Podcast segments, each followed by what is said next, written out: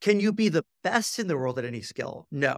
Can I learn any skill? Of course I can. Of course you can too. And the idea that you can't is like this delusional self-protective belief. But it's not because I do anything particularly, I mean, advocating anything novel. Like there is no special insight. It's like practice things, reflective, deliberate practice, develop skills in an arbitrary direction. If you don't believe me, if you don't agree with that, go try literally anything.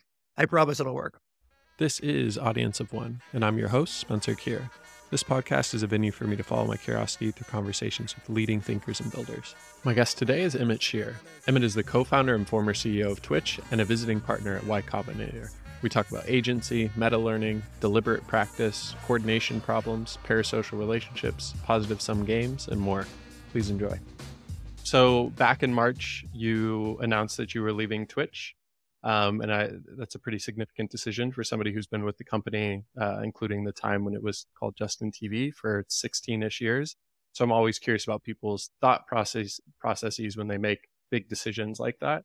Are there heuristics you found for knowing when to stay the course on something versus uh, make a, a big decision or change it in a big direction like that? I think you have to make one of two errors. You're either going to stay in things too long or you're going to not stay long enough. And especially in startups, under persisting tends to be a bigger problem than over persisting. And so I think that in general, in startups, people should bias towards persi- really persisting longer uh, and be willing to live with the fact that means that they might stick with things longer than they have to, because the alternative is not sticking with things long enough. And that's a that's a much bigger killer in startups because almost everything I know that has succeeded went through some phase, you know, both Justin TV and Twitch went through multiple phases like this where it didn't look like it was going to work necessarily. And if you give up just because the odds don't seem super great at that very moment, you're basically guaranteeing failure. Whereas like if you persist a little too long, you you might get four shots on goal instead of five. But like that's a survivable downside. Um, I would say that rule probably changes if you have uh, a different set of trade offs. So, like, I think people who are climbing the corporate ladder probably, I would guess, undershift jobs on average, because I think if you're climbing the corporate ladder, the temptation it's always it's easy to just go for the promotion at your current job. The temptation is not to rock the boat. It's it's relatively straightforward, but actually if the people I know who are most aggressive about their career and most successful at it jump jump jobs with fair regularity. Not not all not not every one or two years, but but like fairly regular. They don't spend 15 years in one job. That's too long. And so I think it probably varies based on your domain quite a bit. Um, but speaking for startups, uh, my heuristic is persist longer than you think is seems wise because uh, your bias is so strongly to give up because it was going to look like it sucks. Um, in in my case, I decided to finally leave because I uh, I didn't feel I was needed anymore. I felt like Twitch was doing well, and especially after the you know last few years, we'd grown so much.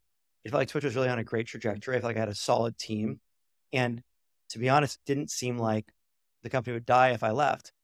And that's a really weird feeling from a startup. Like, it's a bittersweet feeling. Yeah, yeah. When you've when you've been running a startup for a while, the the whole time, like if you leave, it dies. Like it's dependent on you. It's dependent on you. And then it, then at some point, you know, like the, if you succeed, it's not dependent on you.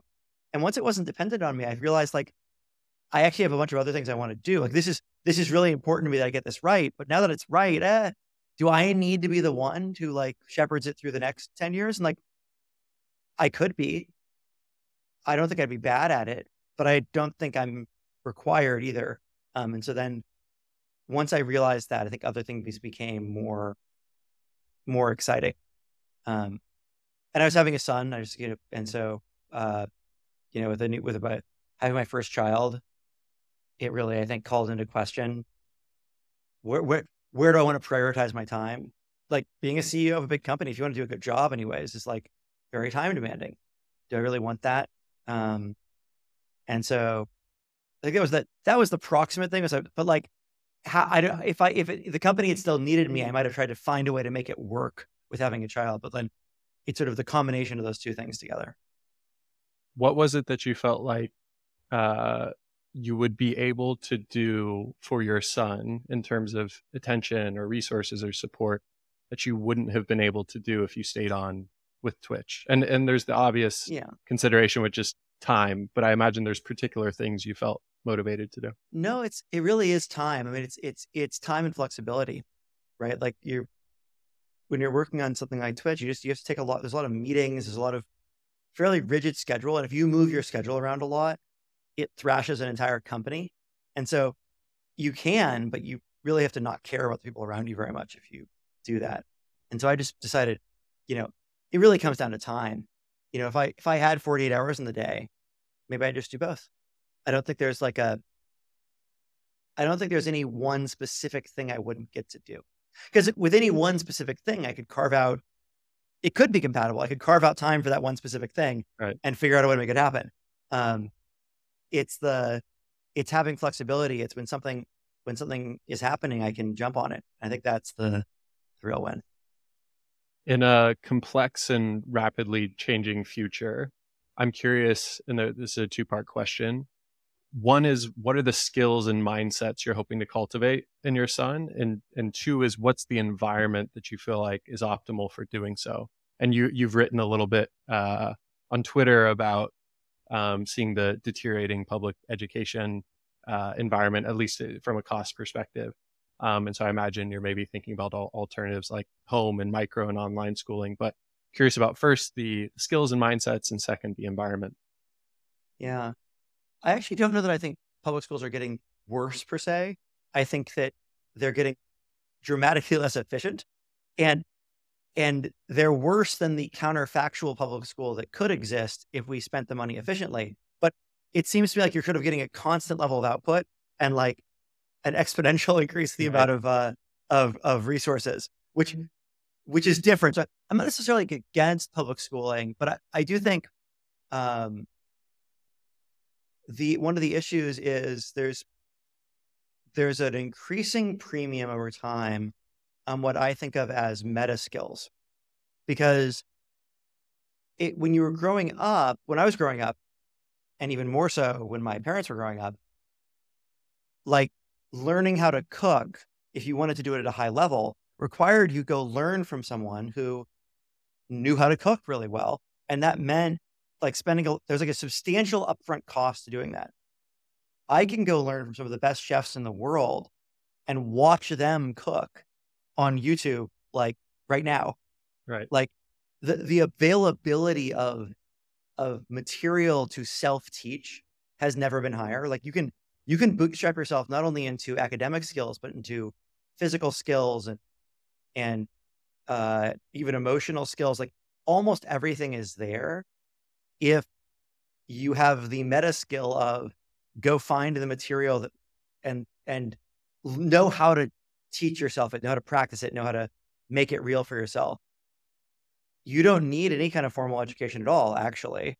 Like it's all replaceable. Now, one of the best ways to get that meta skill is in a formal education context. Like I learned a lot about how, how I learn through schooling. So this isn't like an anti-school mm-hmm. thing. It's just sort of recognizing that it used to be there's a bunch of things you had to go to school for. It's just not true anymore. You don't. And therefore, I'm much more focused on questions of how are you, how, do you know how to, how to learn? If there's a skill you want, you know, to acquire it. Uh, do you know how to lead and follow in a group? Do you know how to, uh, do you know how to figure out what it is that you actually want, what your goals truly are? Um, because that turns out to be uh, a really easy question to fail. And the more powerful the tools you have are, the more the more able you are to achieve those things, which technology makes us more and more able every year. The higher and higher premium is placed on knowing what you want and being able to self direct to go get it. And so I don't think schools as they're currently designed are optimized around these things. Um, and so I, you know, I don't know, but my son's only five months old. By the time that he's ready to go to school, there may be availability, and I don't, you know, maybe I don't have to go solve it myself. Like Right. we have plenty of time. By the time he's in high school, it'll be twenty, what, uh, like 2037 or something. Um, so like I don't know what schools in 2037 will look like. So it's possible there's something off the rack that I can go get. But right now, I would say if I had to, if, he, if I had to put him into school today, I would consider yeah. some kind of homeschooling or some sort of uh, uh, I don't know, micro schooling. I presume is some sort of like parents banding together and making their own kind of micro homeschool.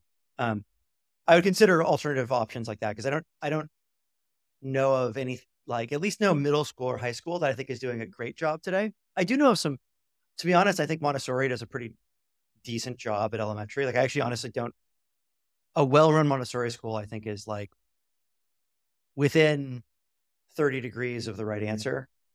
Um, so like that's a, it, it's a, uh, it becomes a bigger problem, I think, as the kids get older. One of those meta skills you were hinting at uh, is agency.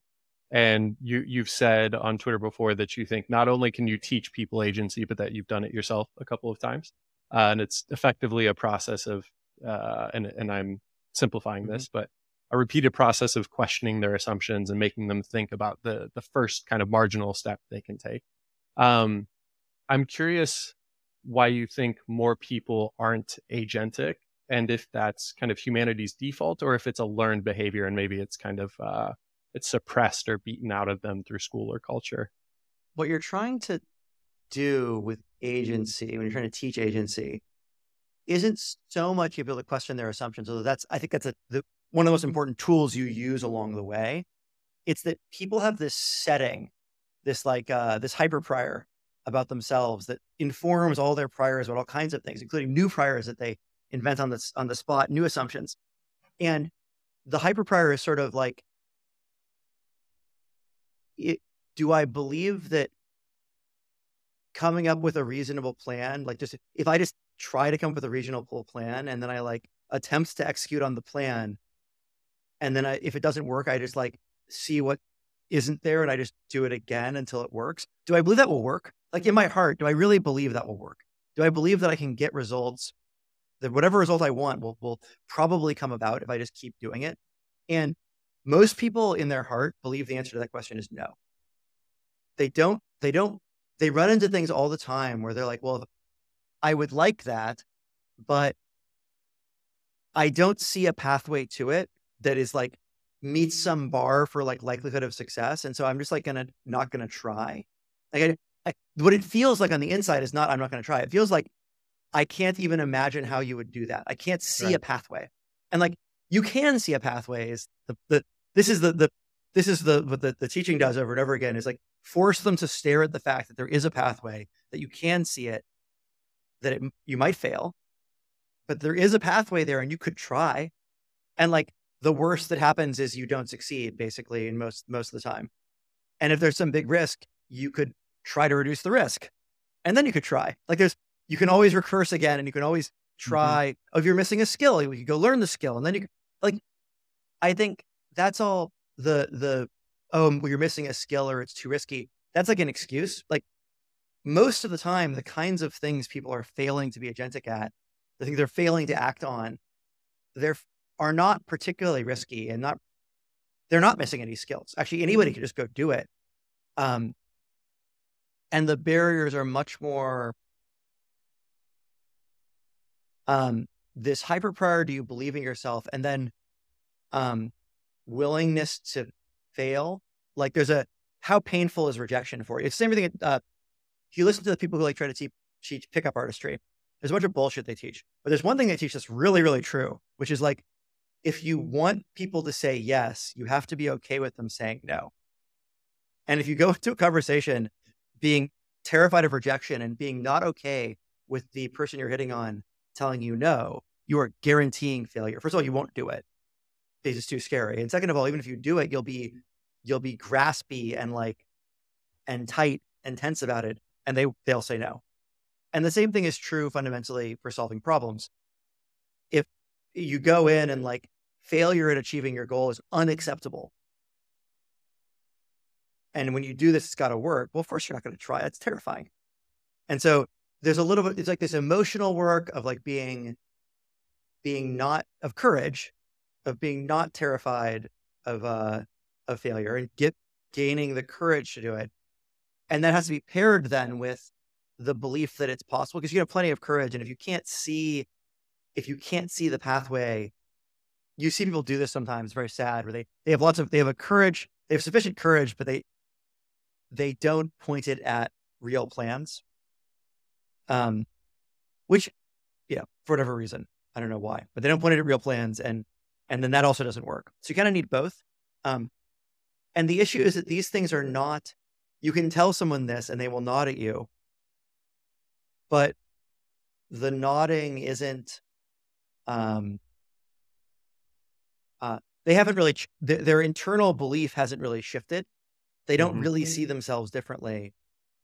That's like actually very hard to shift. That's a very expensive, time consuming thing, which is good actually. Like you don't want to it is a good thing that people do not have direct write access to their own hyper priors.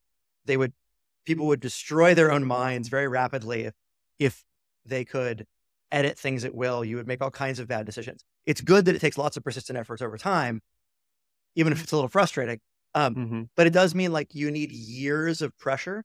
I wonder, I don't know. I've never tried it. On, I've never tried creating a school for it, right? Like maybe I've only see, seen people learn it over like many, many years, like seven to 10 years.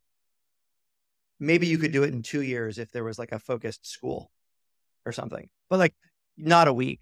That's like, there's no way. No one, it's not a skill you can learn in that kind of a time period.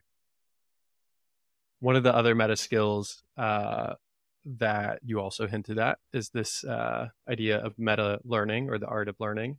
Um, in, a, in another podcast interview, you said that there's no skill you could not learn, and I think that uh, on the note of the previous topic, that speaks to your sense of agency.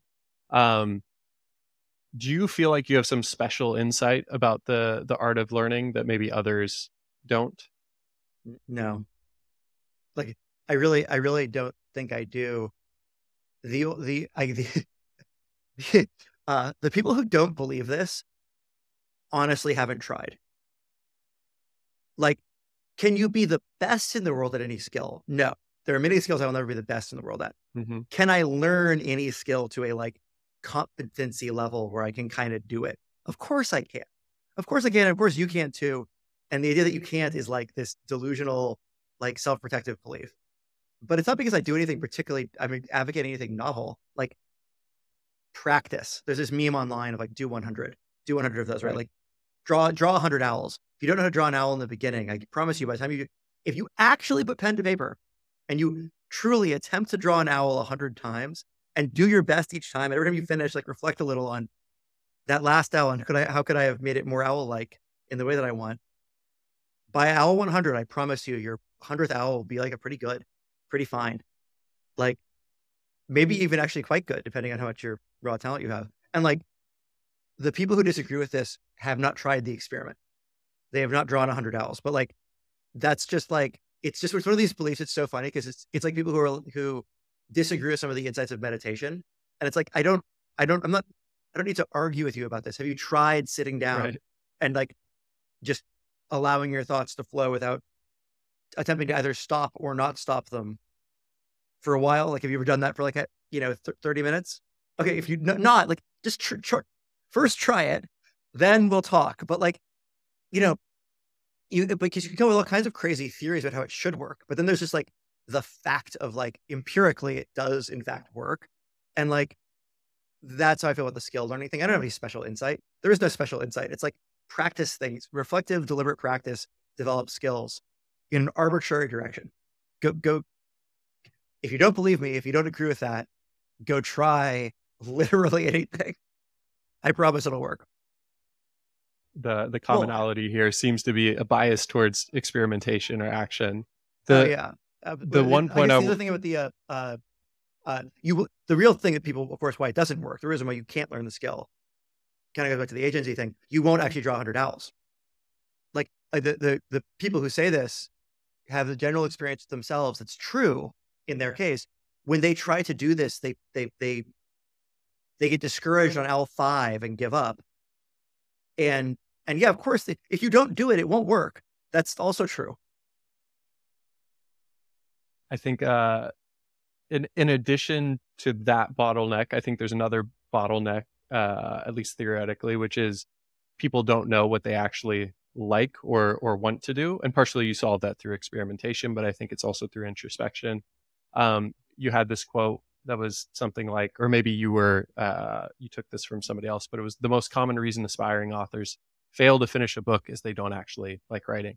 Um, so, in addition to the advice we just spoke about, what's your advice for people trying to find their thing? And if it is as simple as just you know arbitrary experimentation in a particular direction, uh, how do you know which experiments to prioritize? This is like the the uh this is the essence of sort of self improvement therapy shit that everybody uh, has all this advice for. And like, I've seen people find this stuff in different ways, and that there isn't like a one thing you want. You want lots of things, and you like lots of stuff, um, and you like it in varying amounts, and the amount you, the amounts you like it change over time. So it's one of these never ending like. There's no, you don't figure it out and you're done. It evolves over time. Um, and like it relies on you know there's some underlying things like not lying to yourself like not being honest being willing to be honest with yourself and see what you really what you want and not not override that with uh, an idea of what you should want though you know one of the most common reflexes is what you should is what you should want but yeah i think i think a little bit of being empirical about it is important. I think you're trying to build a sensitivity to just noticing when you did something and it was really fun and when you did something and it was kind of a slog and just like paying attention to that over time and noticing like oh, i love the meetings where i get to you know uh i i love the process of leading up to an event where i get to like bring it all together and like the throwing the event like when i threw that event it was super fun or for me it's like i i really like uh getting to get into the deep nitty gritty of like product strategy of like conversion rates and cohorts and trying to figure out what's really going on. Like I really enjoy that. Um, the problem there's that's helpful. It has problems like no one likes playing piano for the first six months they play the piano. It sucks. You're not any good at it. There's a bunch of things like you have to like get past some initial competency barrier. And in those, you just kind of have to have the idea that like maybe you, yes, you have to kind of think you maybe would want it and then kind of push through it and then when you get to the end of the pushing you you actually find out whether you did or not and then you have to move back into sensitivity. And so it gets i don't know there's no there's not like a good there's not a single good answer for it. I think m- the most common single problem is fundamentally um, people confusing what they think it would be good, what they think it would be good to like, or what they think other people want them to like, or what would be prestigious to like, or what uh, what will make a lot of money with like what they actually like, and and you can usually solve for both. Actually, like if you want to make a lot of money, you can usually find a way to do the thing you want to do. Not usually, not always, but usually there's at least one thing you really like that can also make money, and you can like bring them together. But like first you have to not you have to not lie to yourself and tell yourself, I, I love doing corporate law because it makes money. First, you have to be honest with yourself. And like, I guess I'm not even saying you shouldn't ever do things you don't like. I should do things I don't like all the time for instrumental reasons. Um, I try to avoid it some, you know, often, but like sometimes the right thing to do is to push through and just do the thing you don't want to do because it's like instrumentally val- valid to do so. What I, what I'm really saying is like, if you're doing that, don't lie to yourself. Like if you're honest with yourself and you're saying like, I want to sacrifice 80 hours a week of my life for 10 years to make money as a corporate lawyer. And this is like, this is the plan. It's what I want to do. Like, and you're biting that bullet and you still want to do it. It's probably a good idea. Like you're probably right. That's like the right trade-off for you. I don't know. Like I would not want to, I would not stand to judge someone and tell them they're making the wrong decision. Hmm. I just think when you when you do it, you know, don't don't tell yourself, oh, I love I love this corporate law stuff if you don't. Um, so yeah, I guess that I, I, I generally think it's there's, an interesting theme along this. Like, there's no royal road. There's no road. The best way to learn or the best way to like figure this out. Like, uh, people ask me like, how did you become? A, I became a pretty decent manager over time, and I did that by realizing I had it was a skill and realizing I had to get good at it, and then practicing it and trying it and, and like reading everything I could find. And I got coaching and I took feedback and I self reflected and I experimented and tried things. I did all of those things. I didn't do just one of them. Um, and if you really cared about, if you really care about figuring out what is it that you really like and you take the problem seriously, you'll try a bunch of different stuff and some of it will work. And then you'll, t- and then you will know more than you did when you started. Um, right. I, understanding that there's no royal road here, how do you how do you decide when to take kind of conventional wisdom at face value uh, versus no, you need to learn through experience or kind of first principles? Um, I think those things are, are often in tension where there's there's a sort of a, a default answer, and then when you think about it for yourself, you're like, but that's not the answer I would get. And I think you have to ask yourself when you run into that conflict, like, where did this conventional answer come from? Who are the people who came up with it? What sort of what's the uh, mimetic environment it has survived in, and why has it mm-hmm. survived? And if the answer is like, well, this is how every society throughout history, like small talk, people who are like small talk is bullshit and shouldn't exist, and like small talk is not a novel thing like in one subset of society. It's like small talk has existed as far as I can tell in in all societies we are of which we are aware, there is some version of small talk. That's like pretty strong evidence that there's something happening there. And if you don't understand it, that's a statement about you, not about the small talk. But it and doesn't so, make like, it any more fun. Yeah. And so I think that then like well, actually I think it's really so small talk's actually a great example of this. It turns out it can be super fun. If you're not enjoying your small talk, we don't have to stay you don't have to do small talk forever. That gets boring. But like if you can't enjoy, you know, 120 mm-hmm. seconds of small talk, you're doing it wrong. Like it's not that bad. It's actually you, you you're probably unskilled at small talk because you haven't practiced it or tried it. Like try doing it and you'll probably learn that it's actually more fun than you realize. You give it that first few months of practice and see can you get can you get really good at small talk? And can you get good at transitioning from small talk to a deeper conversation? Um and I guess what I would say is if you want to throw away something like small talk. You are it's the Chesterton's fence reasoning. If you want to throw away small talk or any other sort of you know load bearing thing that's conventional wisdom, um, if you can tell me a pretty a good reason why small talk's a great idea, and people do small talk for a reason, by all means skip it.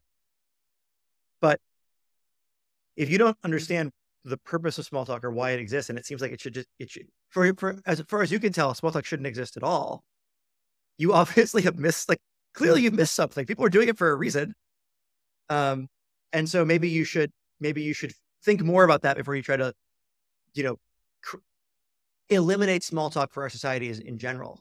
I wouldn't say like, you know, if you want to experiment for yourself, fine. But like before you try to like social engineer anything. Um, right at a more personal level, like when do I decide at my own individual level that I want to go with?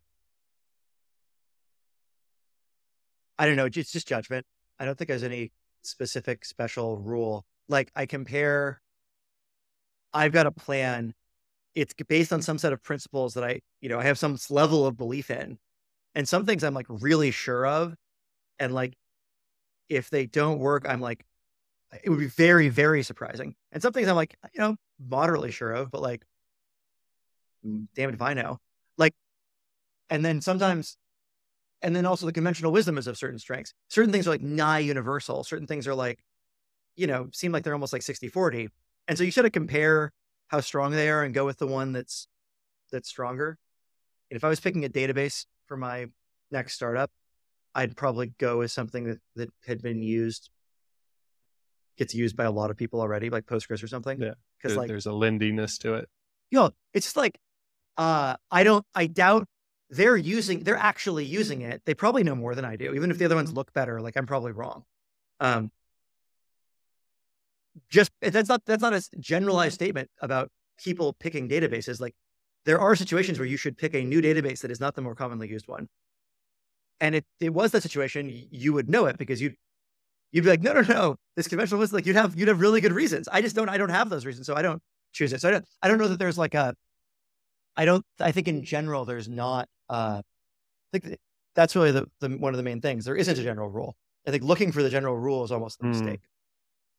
Uh, zooming out for a second, um, you you recently turned 40. You've gone through a handful of startups. Um, you recently had a son. Um, I'm curious if you've noticed any kind of progression or evolution in kind of the macro maps of reality that you've used uh, to kind of interact with the world. Like if there's any underlying axioms that you've uh, you know changed your mind about over the course of time that have led to wh- whether it's success or just a different perspective on how to interact with the world. Yeah, I remember when I was really young, I first ran into like money. And I was like, why do we have money? That seems dumb. Like I was sort of, I was an automatic naive communist. Why don't we just like, why don't people, like my dad, I knew my dad was a lawyer. I was like, why did my dad just do lo- lawyer stuff? I didn't quite understand what it meant, but I knew he was like, that was a thing he did of value to other people.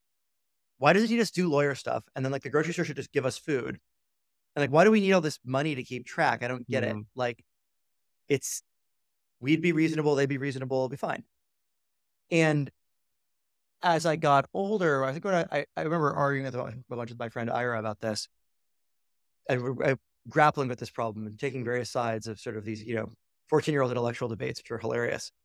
And eventually realizing like, oh, you need somehow you need to figure out like how much of which stuff should you make and put where and like how much should each person consume of each kind of thing and like this is how and so I, it, it finally hit me it dawned on me how complicated the whole thing was like like how how many things needed to be coordinated and how you trying to solve that in like a and i kind of eventually i kind of saw oh that if you could calculate the right answer it would wind up looking a lot like the money answer. Like in de mm. facto, mm. people would wind up doing largely, not 100%, but largely the same jobs and consuming largely the same stuff. The, the median person, maybe not billionaires and maybe not people at the very bottom, but like 70 or 80% of society would end up doing the same thing. And I was like, oh, I see. It's like, this is how we try to calculate the answer. Like, this is the way you get the mm-hmm. coordination to figure out the answer to the question of like, you know, the grocery store will just give us the food. Yeah, that's exactly what happens. The grocery store does just give yeah. you the food. Like that's how it works. But like, how do you figure out how much where? Oh, money. And then I remember I was starting my startup and we were first like, why do we need managers? Managers seem like it, like people should do the work. And like you have the C, I understand the CEO, like leadership. I understand that. You need someone to like, we have a vision and a direction and they kind of say where we're going. But like, why would you need like middle management? Like someone to man, whose mm. whole job is managing people and they report to someone who's managing them. Like, what's their job? Like, why does it even exist? and kind of trying it without that and like and it not really working and trying to understand why and eventually coming to realize like oh like it's like the money thing again like you to get everybody pointed in the right like what if we didn't have managers? Well we still like, we, we need to do and you kind of want to coming up with all these things that need to happen. And we'll distribute those tasks among people and you realize like oh we've we've recreated management with a different like a bunch of extra steps but it's this is we have a manager again, and kind of realizing like hierarchy was this was a was another technique like money. That's a way of getting people organized and coordinated. And so I would almost describe like most of my dawning understandings of the world. Democ- I had the same thing with democracy where I was like, wait, why do we need democracy? Like at first I was like, oh, of course we need democracy because like it's just received wisdom. Of course you need democracy. Then I went through this period of like, democracy. Why? Why would we need democracy? Like this is a pop. We're, wait, wait, we're going to run our, let me get this straight. We're running our society on popularity contests. That's our best idea. Truly? There's no way that's right. And then kind of realizing of it coming back around and realizing, oh, this, this is load bearing in a bunch of ways that aren't obvious at first, but like you actually can't pull it. It does a thing. It does a, it does a important coordinate. It is an important coordination mechanism that cannot be wished away and that you can replace it with alternate coordination mechanisms that then have their own downsides and upsides. But you can't just like will it away. It's doing something. Um, and I would describe like 90% of my intellectual journey in life is sort of this ongoing realization over and over again that like coordination is a cost and a, a job. It's a real thing people are doing. And like you can't, you, you in fact, you could argue that coordination is probably one of the most important exports, specific a sufficient amount of coordination mm-hmm. can often supplant the need to do like it, like you you can hundredfold your output on food or steel or you know uh uh you know therapy or whatever like with just better coordination and that most of our problems the hard problems turn out to be almost entirely coordination problems Mm-hmm.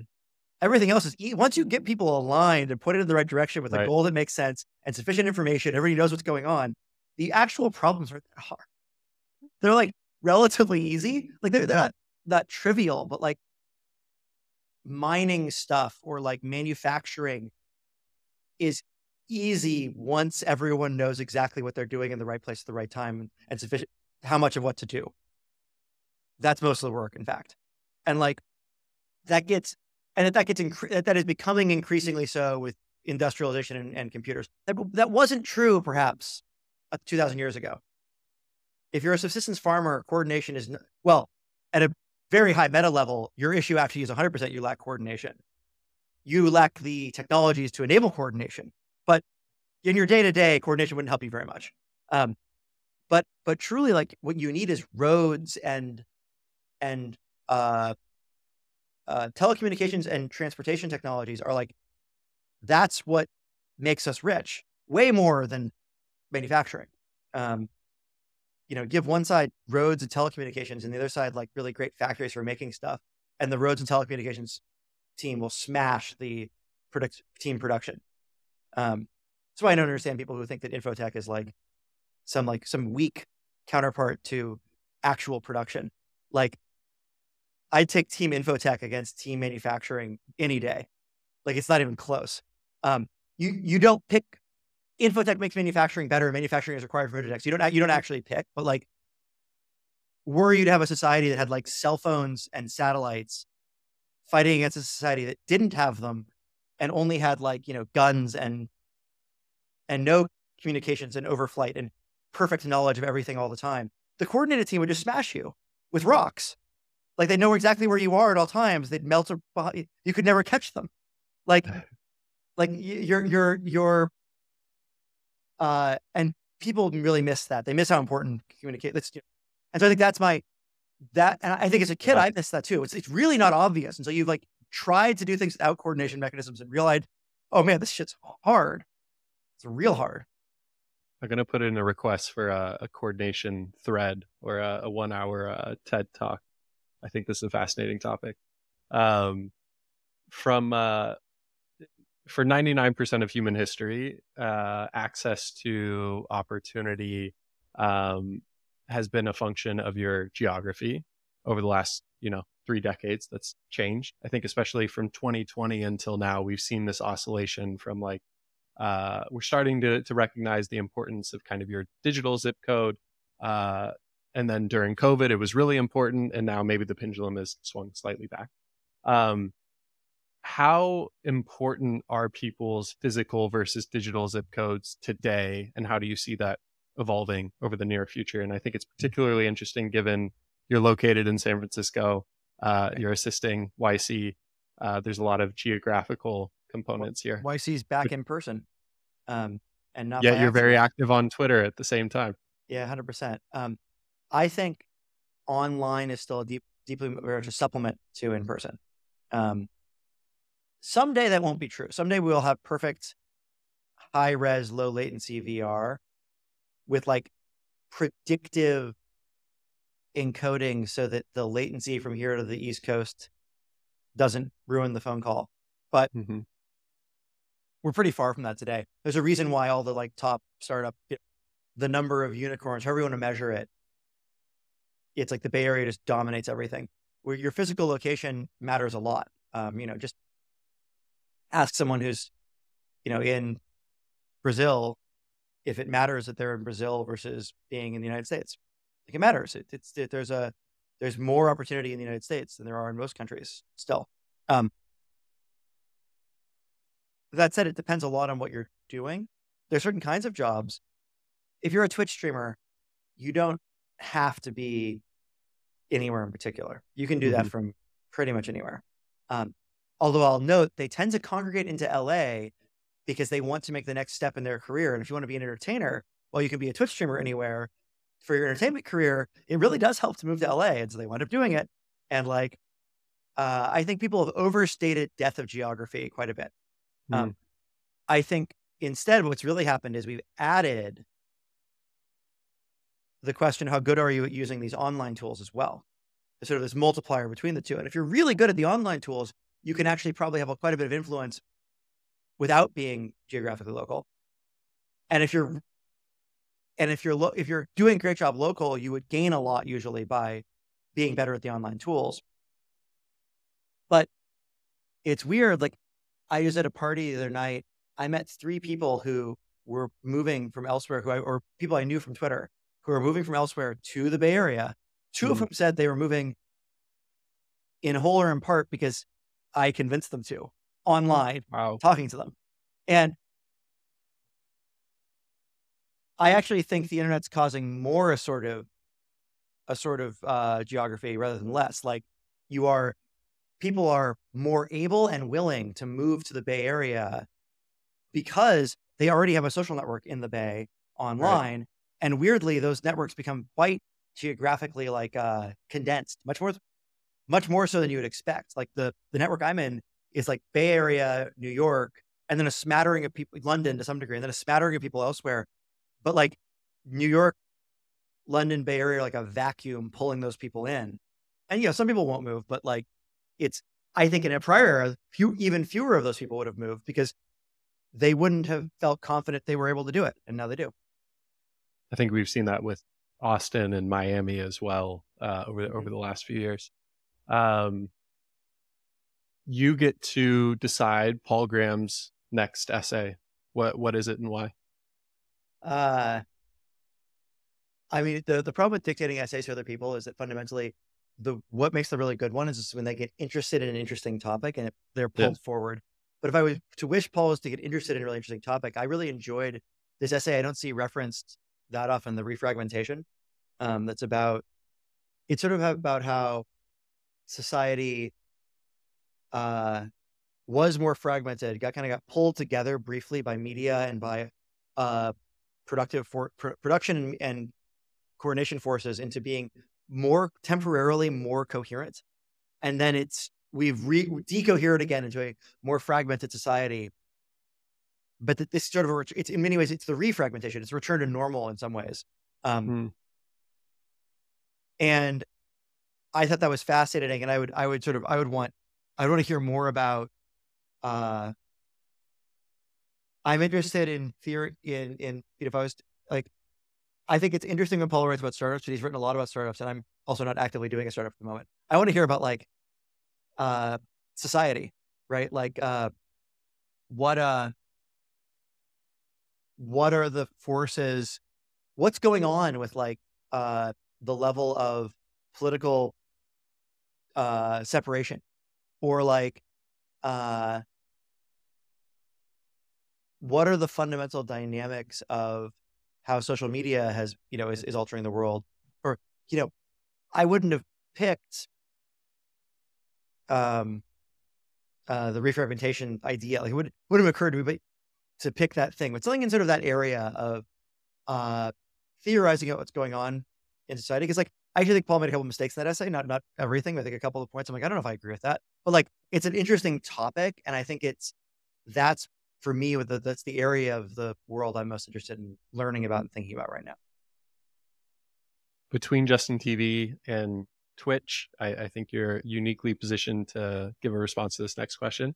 Um, in your opinion, in your opinion, are parasocial hangouts or relationships, so anywhere from streaming to podcasting to reality TV, a net positive or negative for humanity. And I understand I'm overgeneralizing there. I think there's a, a gradient here. Um, right. But, it, but but what's your value judgment on them? Um, at an individual level, they're definitely a win. I don't think they're like drugs. I think they're like uh, like multivitamins. Like there are some things that are like cigarettes where like you might like it, but it's probably not good for you. Um, I don't think this quite fits in that category. I think it's more like you're not getting if you the people I know who get plenty of social interaction might watch some reality TV or like you know listen to some use do some parasocial stuff. But it's like they don't do that. The people who are really into it are into it because they're they're lacking that social vitamin, and this is how they get it. Is it? And I don't think it's the I think it's an effect, not a cause. Is that no, at the cost? That's my of- point. It's I think it's an it's an effect, not a cause. They, Yeah. they're using it because they lack the social vitamin. It's not the use of it that's causing it. Um, uh, which you know, in that way, it's like uh, the people who smoke cigarettes are often people who have a lot of anxiety, and the cigarettes aren't causing the anxiety. Cigarettes treat anxiety. That's why they're smoking. Um, and uh, and that's like, uh, I think that's people underestimate that degree to which people are lonely because we've destroyed the fabric of social connection and and they're treating the loneliness with parasocial relationships which is good because without that they'd be even worse off. Um and i have several friends for whom you know people i've met people i've heard stories from who for whom twitch was a they were very depressed they were very lonely they were in a very dark place and twitch was the pathway out. It was the the lowest intimacy form of social connection which they could actually stand they could do it and it was a bridge out to more in-depth social connection and eventually being uh, in a better place and like i think that's great i think that's a good thing it's not a solution the problem is it's also not a solution to the underlying problem at all. Right. That was going to be my next question. Is it, it's a low barrier, but it's also a partial solution. But are people going to get trapped in that local maxima and, and never go pursue the It- a full solution? I don't think it's that it traps people in the local maximum. That's it's sort of like that's it's like you know we shouldn't uh we shouldn't put band-aids on wounds because it'll stop them from like getting the you know don't tourniquet their arm. It'll stop them from getting the the gushing blood treated. No, no. Uh, If you had a thing to treat the gushing blood, they would go do that. The problem is like, what are they supposed to do instead? Right. What's this alternative thing on offer? And I think that's actually the big, the big question. One of the things I care the most about actually is sort of question of building community.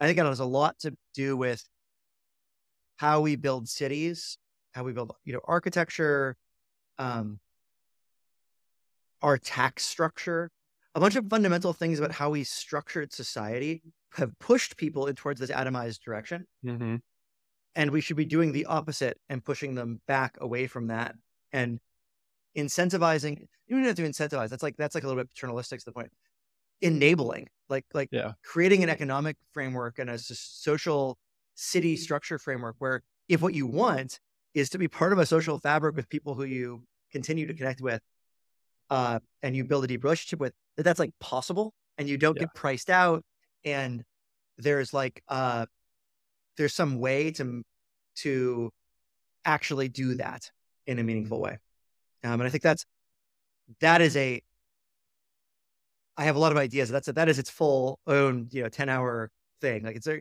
if i had a really easy way to do that i would just go do it um, I, just- but i think it's very important Maybe you can come back on and we can uh, dig into that one. Um, I don't think you're yet at the. I'm not going to be. I'm not going to pretend to be inside your head right now. But I, I'm not sure if you're thinking about what's next after YC. But I am curious about the criteria and the weighting that you'll use to decide what is next. Uh, and maybe if there if there already are problems or spaces you're you're considering, I'd love to hear those as well. Um, I think the most important work to be done today is articulating a vision, positive vision of the future. And it's funny, everyone knows that they talk about it, and you see all these people producing fan art of the vision of the future they'd like to see, and desperate to see it, but it's all retreads of like previous Mm. visions. And that's because making an actual vision of the future is really, really hard. Um, and weirdly, the only people who seem to do that anymore are actually science fiction authors. Um, maybe they're the only people who ever did. Um, science fiction authors and like ideologues, uh, some combination of the two. Yeah. Uh, and uh, philosophers, philosophers and science fiction authors. And so I guess I want to try to do that. And I don't know if that means, if that actually means writing science fiction or philosophy, or there's some other way to ad- ad- address the problem. But like, that's the, that's my ambition is to sort of articulate a vision of the future that is that is can be inspiring and that can be a a vision that other people can build towards and believe it. Well, the the final question I ask everyone uh, to flip it around on you is what's what's one question you'd leave me and listeners with, whether to think about or act on.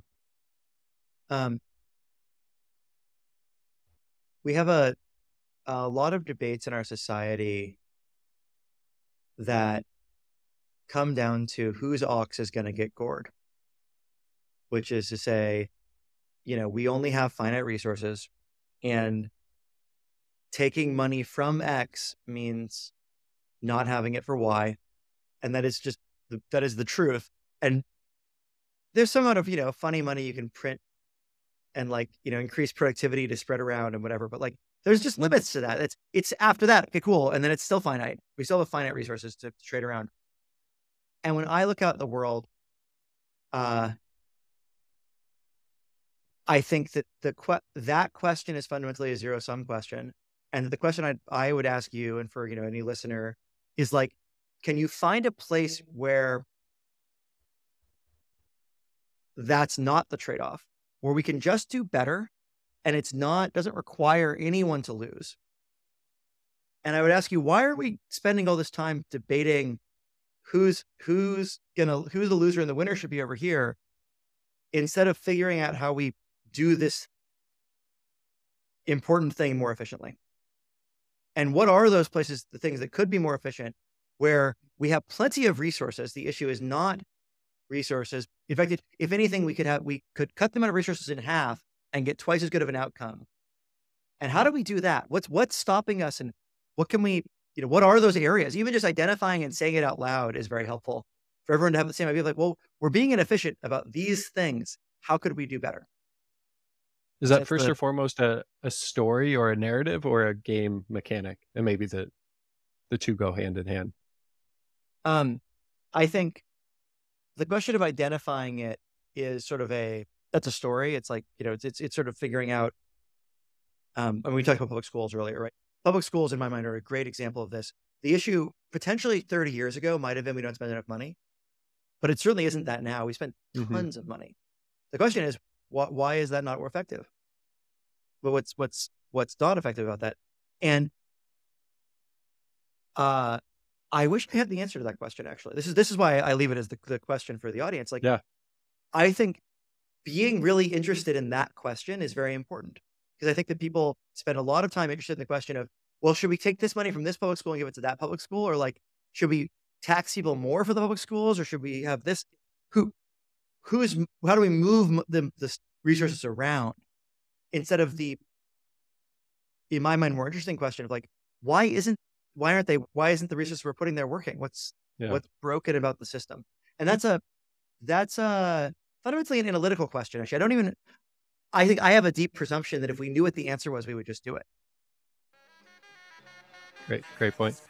Excellent. Uh, well, Emmett, thank you so much for your time. This this was a blast, uh, and I have a bunch of other questions. I'd love to, to get to it some other time. Um, yeah. But thank you. It was very fun. Thank you for having me.